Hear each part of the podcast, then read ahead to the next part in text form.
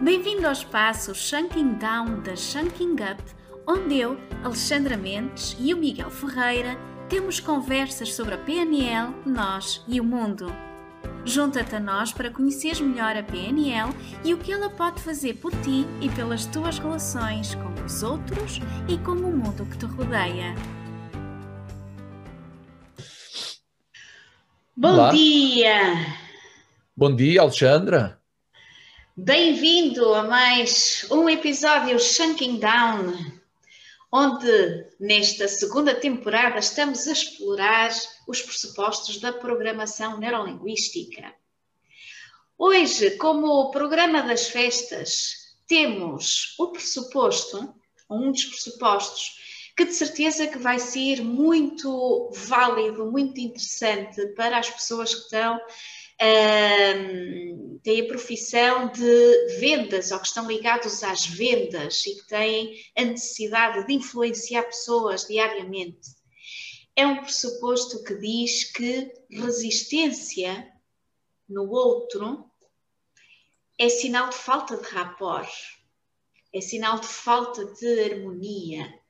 E depois este pressuposto tem assim um, um parênteses por baixo que diz que não há pessoas de má vontade. Podemos substituir aqui para os vendedores, podemos substituir pessoas por clientes de má vontade. Há sim comunicadores inflexíveis. Ora, este pressuposto fala-nos da nossa capacidade de comunicação e de entendermos e entrarmos no mundo do outro, de desenvolvermos a capacidade de empatia. Queres nos falar um pouco do que é que é empatia aqui em programação neurolinguística? Usamos a palavra rapport e de que forma é que o rapport nos pode ajudar a tornar-nos mais flexíveis e a comunicar melhor e a influenciar também melhor o outro. Ok, Alexandra, obrigado pelo mais este desafio. Olha, rapport é talvez o ingrediente mágico. Sabes que uma das frases que diferencia a programação neurolinguística é procurar a diferença que faz a diferença entre os bons comunicadores e aqueles que se diferenciam, não é? Os comunicadores excepcionais. Porque comunicar, todos nós comunicamos, estamos sempre a comunicar, é impossível não comunicar. Agora, está nas mãos de qualquer pessoa desenvolver a habilidade de comunicar bem.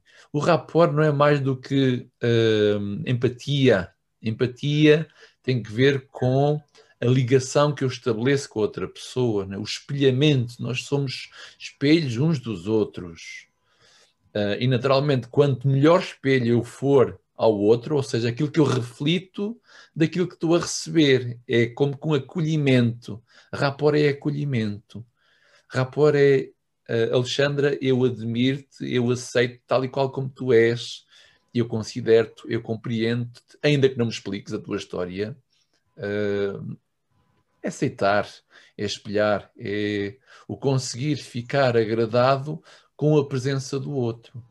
Agora, aqui a questão que se coloca é o que é que me impede de desenvolver esta competência, esta habilidade de empatia ao outro, não é? O que me impede são os meus próprios padrões automáticos, uh, muitas vezes eles suscetíveis a certas reações, a certos tons, a certos uh, estímulos visuais, a certas formas de ser, não é? E quando à minha volta há certas coisas que de todo eu não consigo aceitar, isto vai criar em mim resistência pessoal, vai criar em mim uma certa uh, instabilidade, uma certa, um certo incômodo, e logo eu reajo ao outro, reajo ou uh, afasto-me, logo crio uma certa resistência, porque todos nós nos estimulamos uns aos outros através dos sentidos, da comunicação que vamos expressando, não é?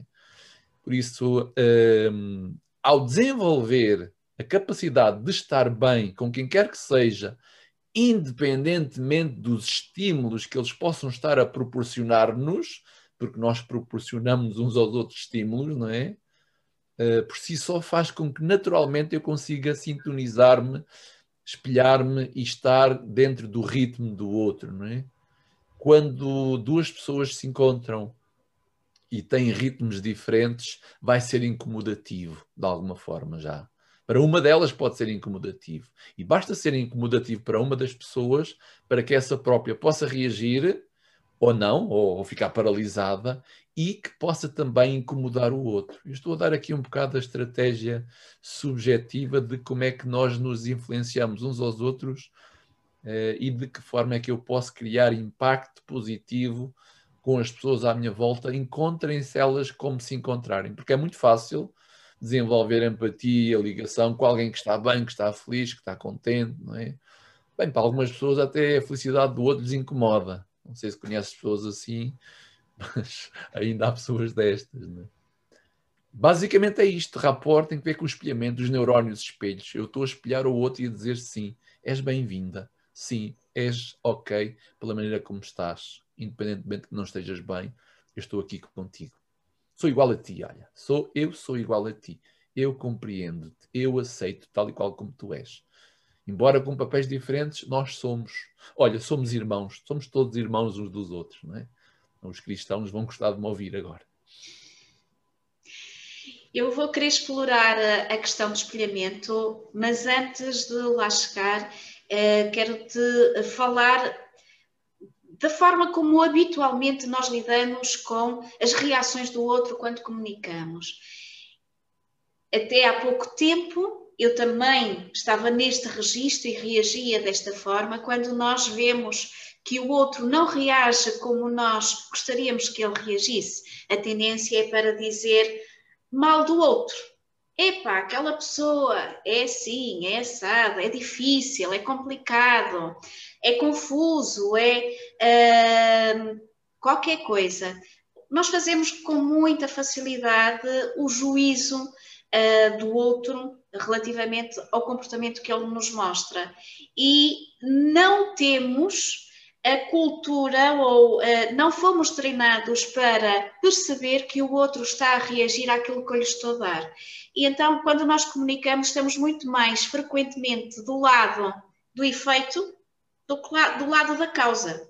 Não é? Eu deixo-me afetar por aquilo que eu estou a ver no outro e a culpa é do outro, porque o outro é que não percebe, não é flexível, não entende, não quer, etc.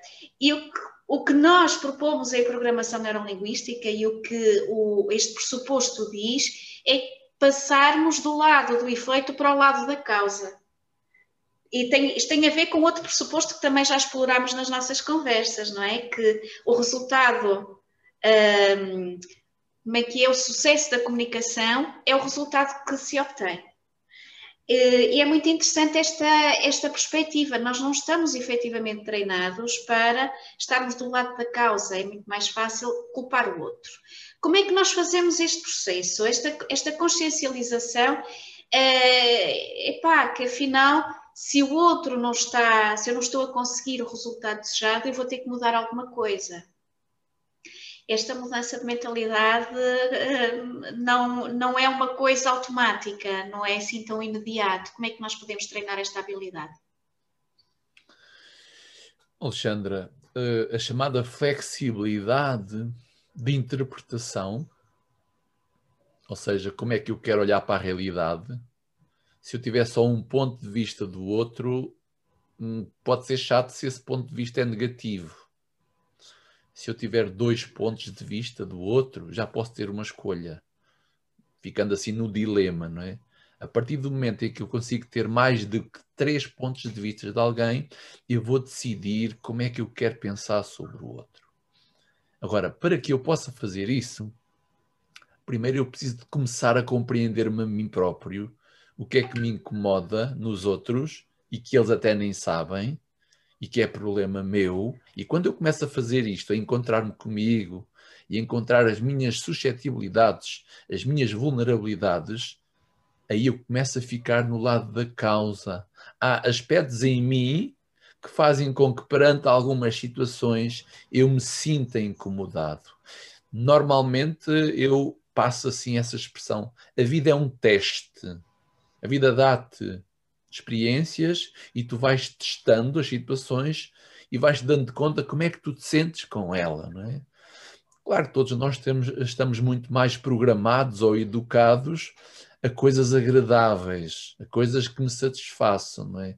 Só que a vida é tão generosa que dá-me de tudo. Dá-me dá aquilo que eu quero, se fizer por isso, porque se não fizer também não me dá, e dá-me coisas que eu não quero. Agora, quem sou eu? Quem sou eu para não querer coisas que não dependem de mim? Quem sou eu para não querer que chova? Quem, quem sou eu para não querer que a minha esposa reclame sobre mim ou me critique? Quem sou eu, não é? Quem sou eu? O eu é o egocentrado, não é? Quanto mais egocentrado eu estou apenas na minha perspectiva, mais cego de percepção vou, vou estar e vou reagir à realidade. O que é que isto implica?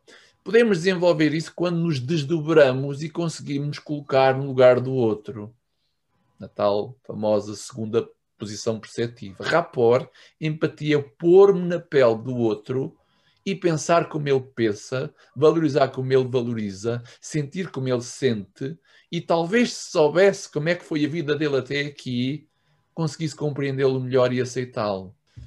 O problema é que nós dependemos muito da reação dos outros para nos sentirmos bem. Quanto mais eu dependo disso, mais uh, vai oscilar o meu estado de receptividade ao outro. É? À medida que eu me dou conta disso, e mesmo esta própria conversa que estamos a ter, nós já nos estamos a colocar do lado da causa.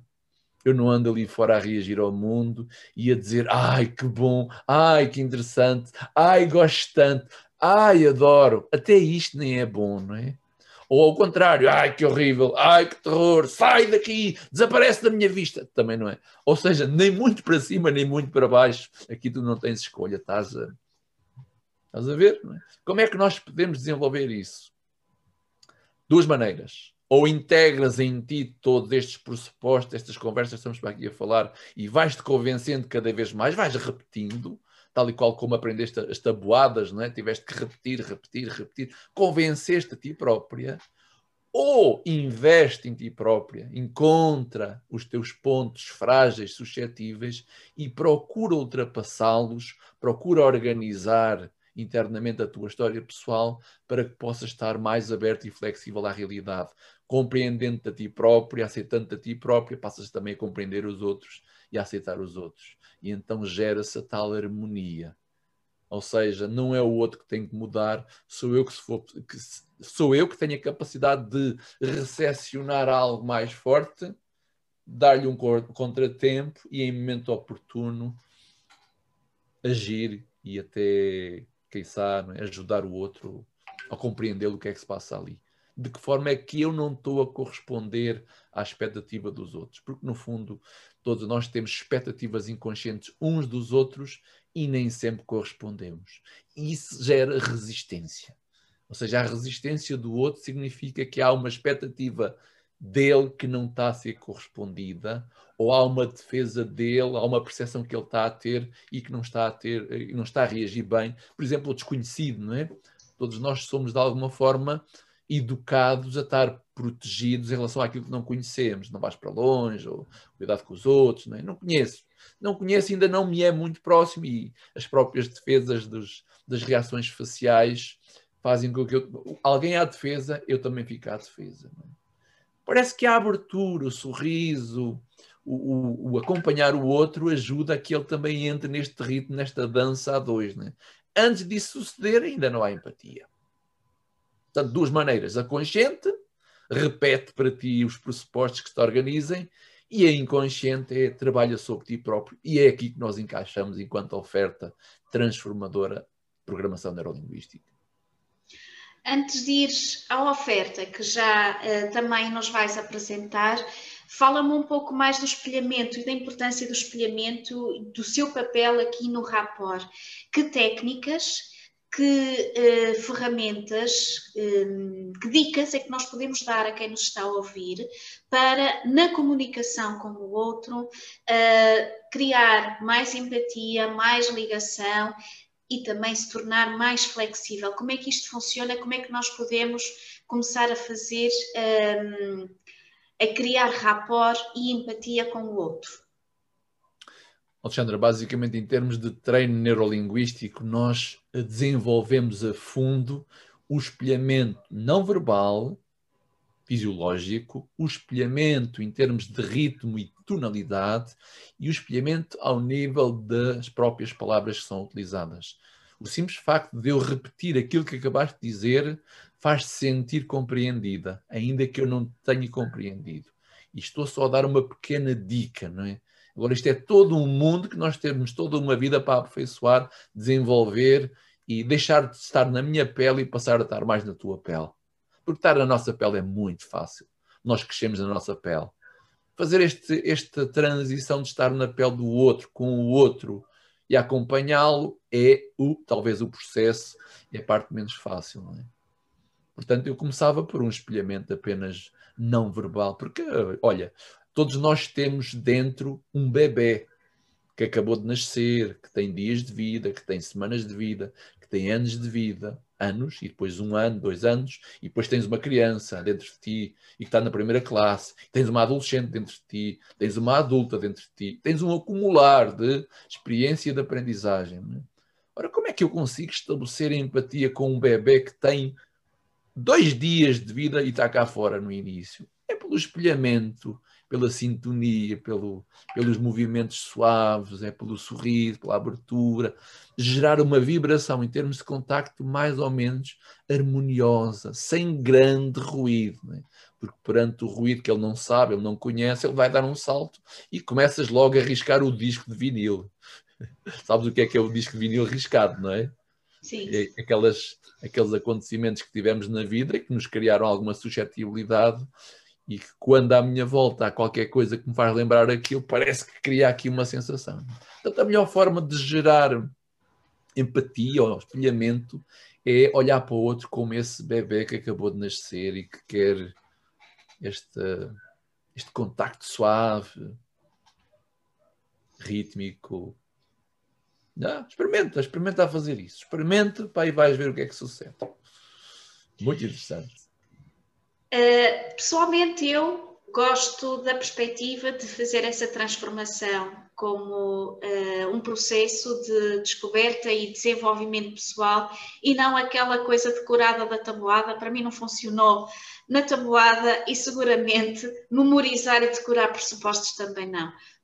Para isso, diz-nos o que é que nós temos aí, então, em termos de oferta transformativa, para que quem nos está a acompanhar possa, desde já, inscrever-se e começar a conhecer o mundo da programação neurolinguística. Nós temos as nossas ofertas em formato online e também já estão a surgir algumas em formato presencial de cursos elementares de programação neurolinguística, as essências do coaching, as estratégias fundamentais da linguagem não verbal, e aqui assenta no pressuposto 2, e também esta coisa que é a inteligência emocional. Depois, começando nesta porta de, de entrada, há todo um, uma subida que podemos fazer através da nossa seleção muito criteriosa, com base naquilo que é altamente funcional, que são as nossas certificações, que já estamos a abrir novas turmas para outubro de 2021. E é isso. Miguel, obrigada por mais esta conversa e bom fim de semana e até à próxima conversa. Obrigada. Beijinho, amiga. Beijinho, obrigada.